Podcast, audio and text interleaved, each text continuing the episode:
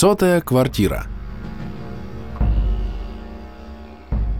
Баязет был крепостью старой, средневековой, построенной еще в XIV веке.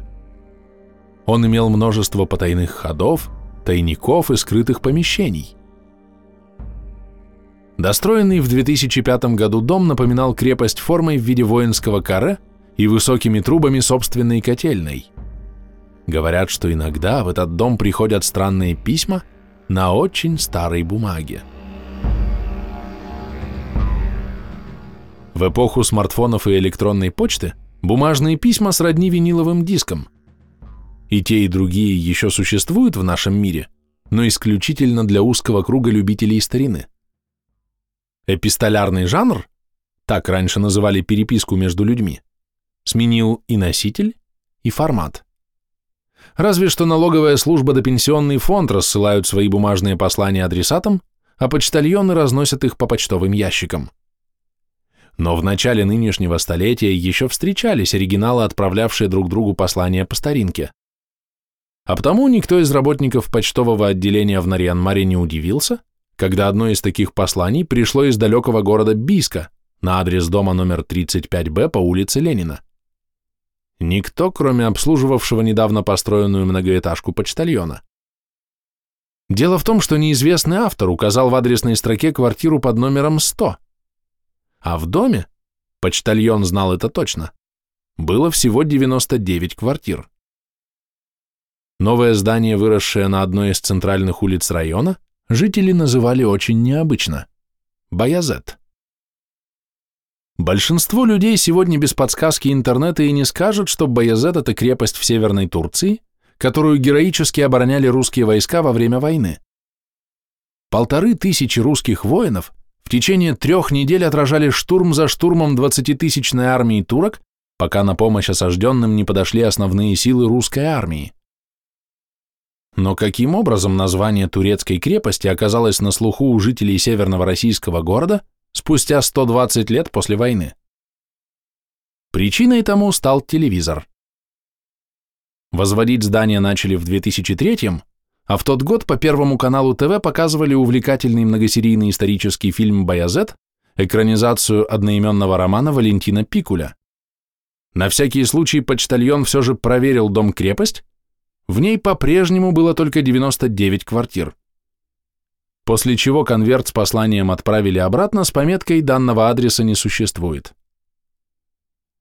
Прошло недели три, и послание вернулось, а на конверте под адресом стояла приписка «Ищите лучше».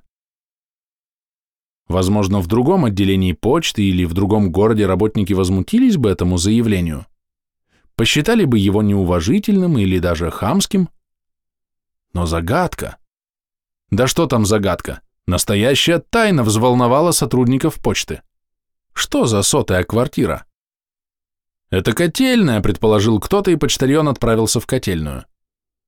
Но там ни о какой лишней квартире не знали, а на письмоносца посмотрели как на сумасшедшего. Лишний ноль приписали, выдвинули новую версию сотрудники, когда почтальон вернулся из котельной. Не сотая квартира, а десятая.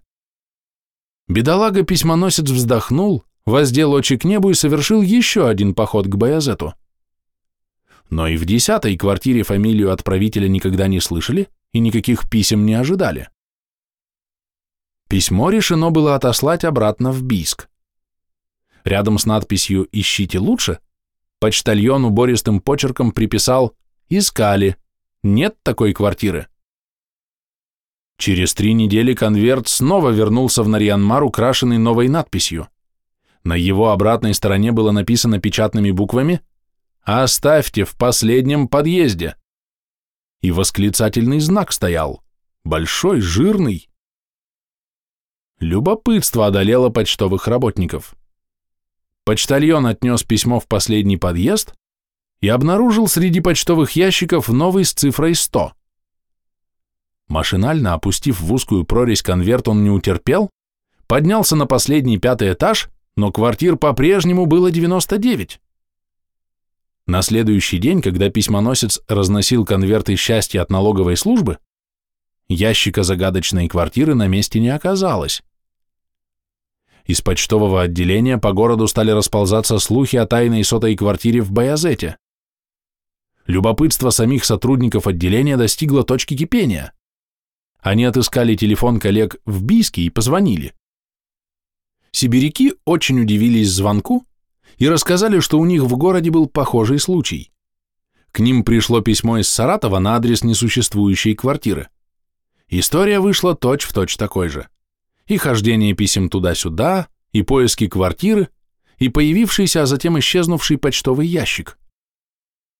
Тогда почтовики дозвонились в Саратов, и оказалось, что и там произошла подобная история.